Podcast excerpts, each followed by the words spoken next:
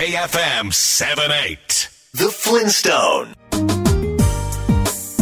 地球と遊び、地球に学ぶ ザ・フリントストーン。この番組は自然や環境をテーマに毎週スペシャルなゲストをお迎えしてお届けしています。帯渚です。さて、ほぼ毎日いろんな記念日になっていることをご存知でしたか？そこでちょっと調べてみたら、野菜関連の記念日が意外に多かったんです。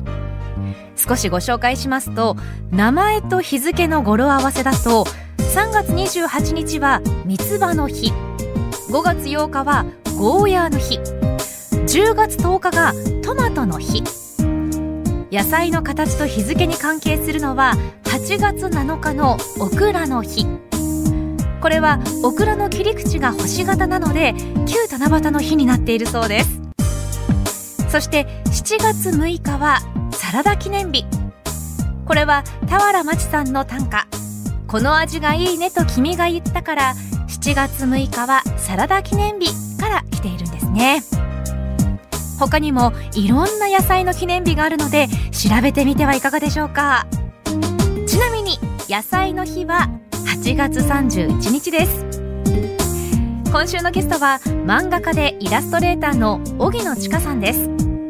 荻野さんは8年ほど前にご自宅の庭で野菜作りを始め、今では貸し農園を借りるほど家庭菜園にハマっていらっしゃいます。そして先頃、野菜作り始めます、漫画と図解でわかる一番優しい家庭菜園の本を出されました。今日はそんな荻野さんに、私のような超初心者に向けて、主にベランダ菜園で必要な道具、失敗しないコツ、そしてすぐ収穫できるおすすめの野菜のお話などを伺います。 BayFM The Flintstone Nature is beautiful, the beauty that cannot be man-made。BayFM から帯渚がお送りしているザ・フリントストーン。今週のゲストは漫画家でイラストレーターの荻野千佳さんです。荻野さんは富山県出身、現在は東京の郊外にお住まいです。2016年から家庭菜園を始め、すっかりハマってしまい、ついには日本家庭園芸普及協会認定のグリーンアドバイザーの資格を取得されています。それでは早速お話を伺っていきましょう。荻野さんが先頃出された本、野菜作り始めます、漫画と図解でわかる一番優しい家庭菜園の本を拝見いたしました。 ありがとうございます。はい、かわいいイラストでわかりやすく野菜の育て方が描かれていて、あ、これなら私も始められるかもというふうに感じました、読んでてすごくワクワクしました。 ありがとうございます。嬉しいです、はい、私は本当に家庭菜園には興味はあるんですけど、実際に育てたことがあるのはミニトマトとか、あと豆苗で再生栽培するぐらいで、もう本当に全くの初心者なんですが、やはり野菜作りと聞くと、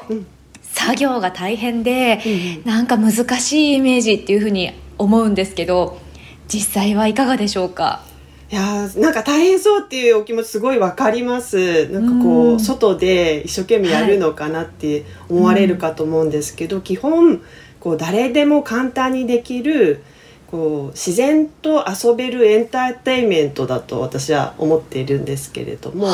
で、私の場合ですと2016年から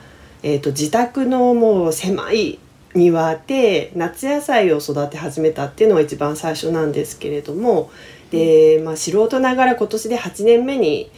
なるんですね。で、今はその自宅の庭でプランター栽培っていうのをやってまして、あとは、農業体験農園っていう貸し農園 のグループに参加して、そこで家庭菜園をやってます。で、経験上なんですけど、育てるのが難しいなって、失敗したなってなってしまうっていう理由として、収穫までの時間が長くかかる野菜を選んでしまっているんじゃないかなと思うんですね。収穫まで時間がかかると、いろんな虫に食べられちゃったりとか、急に台風が来たりとかして、うん、でまあちょっと良くなかったな。例えばスイカなんかは種から始めて収穫までは4ヶ月かかってしまうんですけれども、その間にまあ収穫直前に大雨が降って割れちゃったとか、そういうことがあるかもしれないなと、うん、なので最初のうちは収穫までの時間が短い野菜を選ぶと、作業もこう簡単で心配いらずで収穫までを楽しむことができるかなと思います。Catch your emotion on BayFM 78 The Flintstone。 BayFM から帯渚がお送りしている ザ・フリントストーン。今週は漫画家でイラストレーターの荻野千佳さんにお話を伺っています。家庭菜園は誰でも簡単にできる自然と遊べるエンターテインメントって素敵な表現ですよね。収穫まで時間のかからない野菜を選ぶことから私も始めてみようと思います。荻野さん、私はマンション住まいなんですが、まず何から始めたらいいですか？ちなみに何の野菜を育てたいとかってご希望あります？例えばはいはい、できれば気軽に始めてみたいなっていう感じもあるかと思うんですけども、それが最優先です。あ、そうですよね。そう、先ほども荻野さんの豆苗の栽培をなさったことがあるっておっしゃってたんですけど、あれ種からも実はできて、多分再生栽培とおっしゃるってことは買ってきたものを、はい、まあ、ちょきんと料理で使って切って、はい、もう一回こう伸ばしたっていう形だと思うんですけど、はい、あれを種から発芽して一番最初の売ってる状態までこう育てられるっていうことができるんですね。でそれが私の中一番簡単な家庭菜園かなと思っておりまして、これだと、まあ、100円ショップに水切り箱っていうちっちゃい二重に重なったお皿なんかをこう入れて乾燥させるような、はい、上部が網で下が普通のカゴになっているっていうのもあるんですけど、それがあれば、まあ、できますね。はい、道具は何か必要なものはありますか？あ、そうですよね。で簡単なこうサラダに使いやすいような葉物、ベビーリーフなんかをもし気軽にやりたいなっていう場合ですと、3つの道具だけで始められるんですね。で、はい、それはじょうろ、ハサミ、スコップ、うん、この3つだけでまずは道具としてはあれば十分です。へー、はい、土はどんなタイプのものを用意したらいいとかっていうのはあるんですか？土はですね、ホームセンターなんかでこういっぱい並んでると思うんです。そうですよね。私も最初どれかわからないっていうのと、なんか腐葉土とか赤玉土とか鹿沼土とか、もっと細分化された何々用の土とかって売ってると思うんですけども、はい、プランターに使う土であれば袋に培養土と書いてあるものがあれば、うんうん、それには土の中にもう最初から肥料が含まれておりますので、まあ、ベストだと野菜用培養土と袋に書いてあるものであればもう全然問題ないですね。またですね、培養土の土の重さに配慮したこう軽い培養土っていうのもあるんですけれども、これはもう運ぶのが楽ちんですごく便利なんですけれども、私最初にそれをよく使ってたんですが、で経験上ですね、まあ、便利は便利なんですけれども、背が高くなる野菜で、例えばミニトマトなんかを植えるときにプランターにその軽い培養土を入れてしまうと、まあ、移動は軽いんですけれども、こう土台が不安定になってしまって風で倒れちゃうっていうようなこともあったので、まあ、プランターが倒れないように、まあ、軽い土をお使いになるときはこうご自分の環境によってちょっと縛るなり何かこう工夫をなさったら、うんうんうん、いいかなと思います。なるほど、いろいろとメモらせていただきました。ちなみにプランターにも大きさがいろいろありますよね。その選び方をお聞きしたら、水菜や小松菜などの葉物は深さが15センチから20センチほどの小型タイプ、シソやモロヘイヤなど株が大きくなる葉物は深さ30センチ以上の大型タイプがいいそうです。荻野さんおすすめの野菜はありますか？めちゃめちゃおすすめはですね、ニラなんですけれども、そうですね、これも繰り返し収穫できるんですね。っていうのも、ですね、収穫のやり方としてこう発芽して成長して収穫するときに地際から、3センチぐらい残して貯金と収穫しまして、で、お礼越えっていうんですけど、ある程度肥料を足した後に新しい芽が出てくるんですね。でそれがまた元のぐらいにの高さになって、でまたそれを収穫するっていう、そういうのを、3年ぐらいは繰り返せるっていう、で冬場はさすがにちょっと緑はないんですけれども、私は庭のプランターでいつもニラを育ててるんですけど、もう手軽にちょっと庭に出てチョキンと切ってこうスープに使うとかっていう感じで、そう匂いもこう切った後のこうニラ特有の匂いがして、なんかこう、気分が良くなるというか、やってるわみたいな感じで楽しいですね。Feel the breeze with the pleasure of music. BayFM 78.The Flintstone BayFM から帯渚がお送りしている ザ・フリントストーン。今週は家庭菜園にハマっている漫画家でイラストレーターの荻野千佳さんにお話を伺っています。ニラがおすすめとのことでしたね。3年ほど繰り返し収穫できますし、私も料理によく使うのでやってみようかなと感じました。いつ植えるのがいいのか、初心者にはわからないことの一つだと思いますが、野菜全般について言えるのは、春か秋に植えることが多いそうですよ。そして水やり、これも初心者には難しいとよく聞きますよね。基本的に地植えは土が乾いていなければ水やりの必要はなし。一方プランターは水やりが大事になってくるそうです。荻野さん、何かコツのようなものはありますか？ポイントとして、じょうろでですね、水やりをする場合は、そのじょうろの先についている穴があると思うんですけれども、あれ、取り外しできるんですが、あの部分をはす口って言うんですね。で、あれを逆に向けてですね、下の方に水が出るように、180度逆にしてつけて、でそれで葉の上からジャバジャバではなくて、その植わっている土の方のあたりにかけるっていうようなイメージで水やりなさるといいかなと思いますね。なるほど、葉っぱ自体にはかけちゃいけないってことなんですね。そうですね、葉っぱにかけちゃうと、その泥跳ねとか、そのやってる水の中にいる雑菌が野菜の葉っぱに付着しちゃって、こう病気の原因になるっていうことがありますので、もうぜひ上からじゃなく株元にたっぷりやるっていうのがコツとなりますね。わかりました、水やりは朝とか夕方とかこう決めといた方がいいんですか？そうですよね、そのタイミングと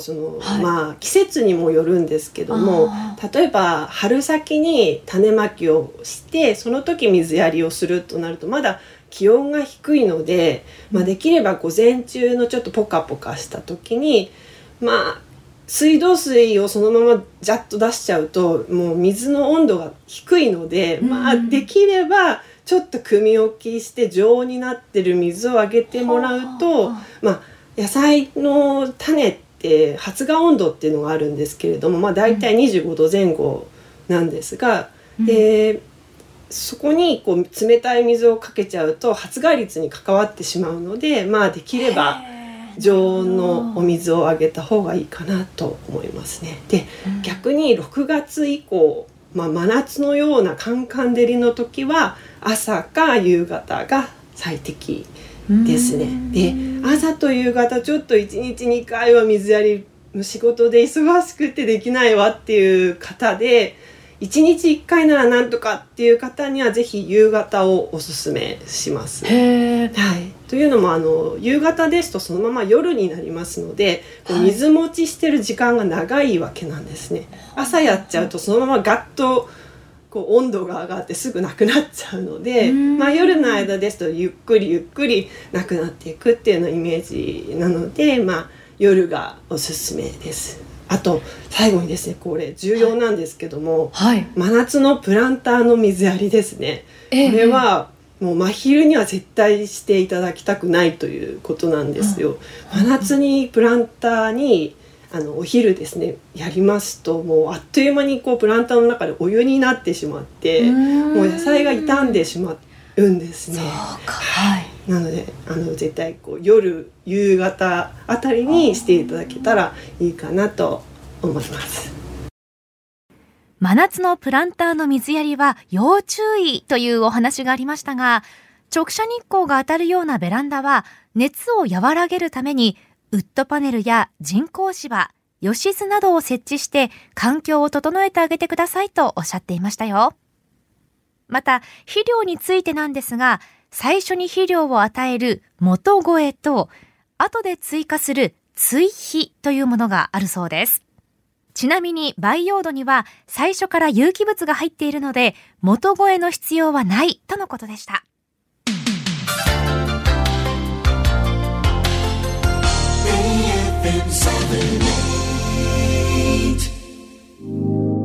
BayFM The Flintstone Blue planet, full of life and color. Our home, Mother Earth. BayFM から帯渚がお送りしているザ・フリントストーン。今週のゲストは漫画家でイラストレーターの荻野千佳さんです。荻野さんは先頃、野菜作り始めます。漫画と図解でわかる一番優しい家庭菜園の本を出されています。マンション暮らしだし、なんかそもそも大変そうだしと、どうしても家庭菜園から距離を置いてしまっていましたが、意外と手軽に楽しめそうですよね。野菜作りを始めて8年ほどということですが、荻野さんは野菜と向き合っている時にどんなことを感じますか？やはり自然からの贈り物としての野菜っていうのはもうありがたいなっていうことにつきますね。やっぱりこう人間ですから食べないと生きていけないので、もう感謝しながら収穫しているっていうところですね。で、あと野菜は成長がすごく早いので、こうその成長しているその姿に気づいた時ですね、その数日前はちょっと背が低かったのに、あれこんなに伸びてるわってなった時に、まあ、ちょっと恥ずかしいんですけれども、うわ君は頑張ってるね、ありがとうみたいなことをちょっと本当に声をかけて話しかけてくるっていうこともしてしまう。ちょっと他の方がいらっしゃらない時になんですけどもやりますね。はい、もう我が子のようなっていう感じですよね。はい、確かに確かに。これから収穫を迎える野菜っていうと、はい、どんな野菜になるんですか？そうですよね、もうまさに今楽しくてしょうがない収穫期迎えたなって感じなんですけども、やっぱり夏野菜ですね、代表的なのはトマト、ナスとかキュウリといったもので、はい、もう今皆さんもやってらっしゃる方はもうワクワクが止まらないと思うんですけれども、あとですね、春に種をまいて収穫が終わったような春菊のような葉物はもう終わっちゃった頃なので、少し空いている土地がもしあれば、まあ、9月までに収穫まで終わられるような新しい野菜をちょっと育ててもいいかなと思います。 Catch your motion on BayFM 78 The Flintstone。 BayFM から帯渚がお送りしているザ・フリントストーン。今週は漫画家でイラストレーターの荻野千佳さんにお話を伺っています。数日前は背が低かったのに、いつの間にかこんなに伸びてると、成長が目に見えてはっきりとわかるというのもワクワクしますよね。荻野さん、ご自分で野菜を作るようになって、食に対する意識が変わったりしましたか？そうですよね。例えばスーパーマーケットで売られている野菜を見て、自分の育てているので、この野菜は当たりか外れかっていうのが判断できるようになりましたね。例えば、大根なんですけど、食べる白いところですね、そうよく見るとちっちゃいくぼみの穴みたいなのが点々点と並んでると思うんですけど、あれが両サイドに2列並んでるはずなんですよ、その並び方がまっすぐであればあるほど中の組織も揃っているって目安でして、で成長の段階で問題なくすくすく育ったっていう証なので、もし選ぶとしたらその点々のくぼみがまっすぐ並んでいるものをぜひ選んでいただけたらと思います。覚えときます、野菜作りの生活を続ける中で、ご自身の中で心身の変化とかもありました？そうですよね。やっぱり自分で育てて収穫する分、野菜をめちゃくちゃ食べるようになりましたね。で、旬の野菜っていうその時期にたくさん収穫することができるので、育て方の勉強に加えてその調理法なんかも畑の仲間に聞いたりとかして詳しくなりましたね。で、あとですね、圧倒的に体力がつきましたね。畑に、私の場合いますと土を踏んで作業するので自然と体幹が鍛えられると言いますか、あと自動車を持ってなくて自転車で行きますので、収穫期には行ったり来たりしながら運ぶっていう、楽しい作業の中で自然と体力がつくっていうようなこともあるかなと思いますね。そうなんですね。これから家庭菜園で野菜作り始めてみようと思っている方に、ぜひアドバイスをお願いします。自分で育てた野菜を収穫して食べる楽しみはもちろんなんですけれども、野菜を見ていて癒されるとか、仲間や家族で楽しむとか、育てるだけじゃないいろんな楽しみ方があると思うんですね。で、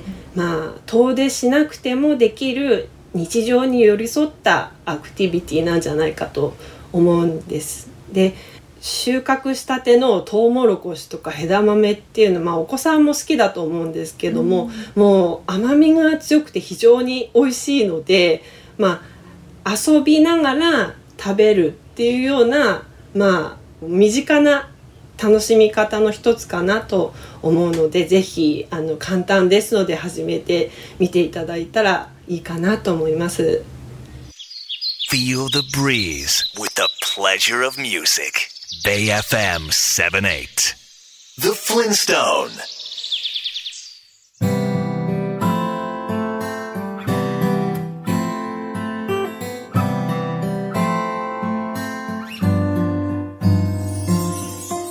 今週は漫画家でイラストレーターの荻野千佳さんにお話を伺いました。野菜作りを通して育て方だけでなく調理方法なども勉強になりますし、体力もつく、いいことばかりですよね。我が子を育てるように愛情を込めて、私も何か始めてみようかなと感じました。荻野さんの本野菜作り始めます、漫画と図解でわかる一番優しい家庭菜園の本をぜひ見てみてください。野菜作りを始める前の荻野さんに、8年後の荻野さんが野菜作りのアドバイスをするというストーリー仕立てになっています。全編漫画なので絵を見てすぐ理解できますよ。また図解による野菜の育て方や野菜のミニ知識も掲載。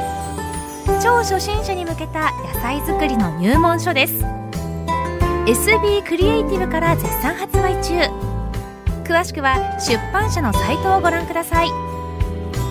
また荻野さんのオフィシャルサイトもぜひ見てくださいね。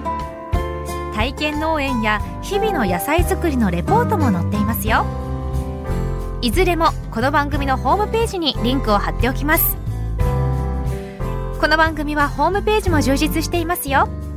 今日のインタビューの書き起こしや情報、そして写真も掲載しています。ぜひ読むザ・フリントストーンもお楽しみください。来週は千葉大学准教授で古生物学者の泉健太郎さんをお迎えし、ティラノサウルスのものと考えられている超巨大な糞の化石やチバニアン含め地質や地層と化石の密な関係について伺います。お楽しみに。それでは来週の日曜日夜8時にまたお耳にかかりましょう。ザ・フリントストーン、お相手は私帯渚でした。 BayFM The Flintstone. Did you know that there's a theory that Earth itself is a giant living organism? Keep in mind that just like all living creatures, we, mankind, are a part of nature.